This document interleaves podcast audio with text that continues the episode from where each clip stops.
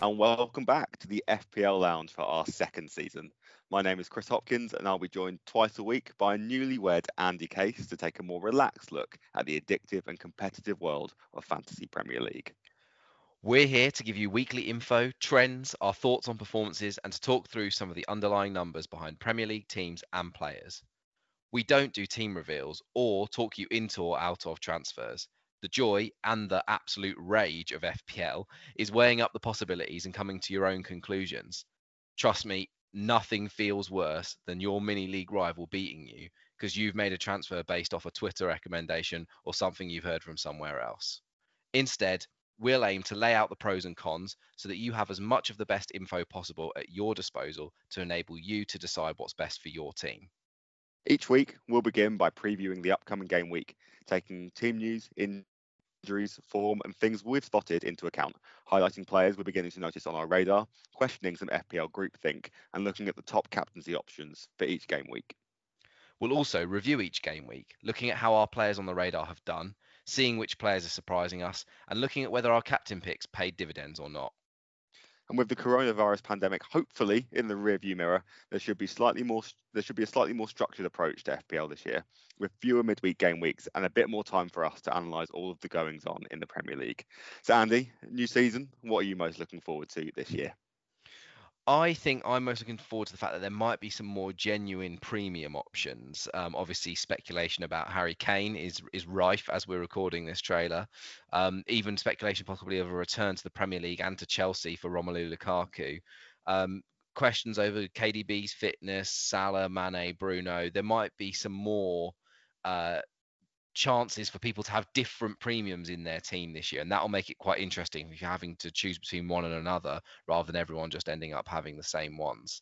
Um, I think I'm also looking forward to a more sort of normal, structured um, FPL schedule and Premier League schedule, I guess, because you know a lot of times uh, over last season I found it was difficult, like making the decisions and uh, injury, you know, lack of injury news, I guess, and, and the the ability to um, look forward uh, much causing sort of big big problems with the with the decisions that uh, I was trying to make on my team. So yeah, hopefully some slightly more spaced out game weeks will allow us to think um, a bit more.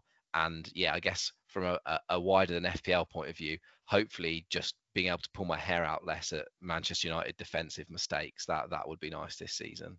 It's a shame because I think that's such a key part of our podcast. You you, tearing your hair out and Man United defensive mistakes. But but yeah, I mean, I guess with some of the signings that that your that, that your your beloved Man United have made, uh, we could have a bit more of a title race, and that's definitely something that I'm looking forward to. Obviously, City ended up winning the title at the Cancer last year, but you know, from a pure kind of spectacle point of view, I think it would be great if we did have you know, Man United, maybe Chelsea, and Liverpool, you know, with a fit again defence, maybe challenging City at the top, and that ultimately will make for more entertaining games with more on the line, and that could end up, as you say, meaning that there are some more genuine premium premium options. I think Kevin De Bruyne is, is, a really interesting one. He didn't appear in loads of teams last year because he was always a bit of a fitness uh, fitness question mark, and, and hopefully he can kind of get back to his best because it's going to be pretty difficult, isn't it? I think to you know for, for managers to get you know three or maybe maybe more sort of real sort of top end premium options in their team. Well, well, yeah, absolutely.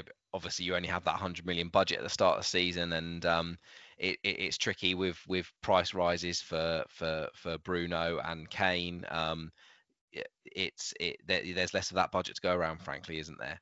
Absolutely, yeah, and I think you know from from our point of view, just doing fewer hybrid shows, I think will be uh, will be a, a, welcome relief. Hopefully, there won't be any you know, game weeks finishing on a Tuesday and starting on a Wednesday or anything crazy like that. And obviously, everyone that has listened to the podcast from last year will know that I'm a big EFL fan, uh, and so I'm really interested to see how Ivan Toney ends up doing this season.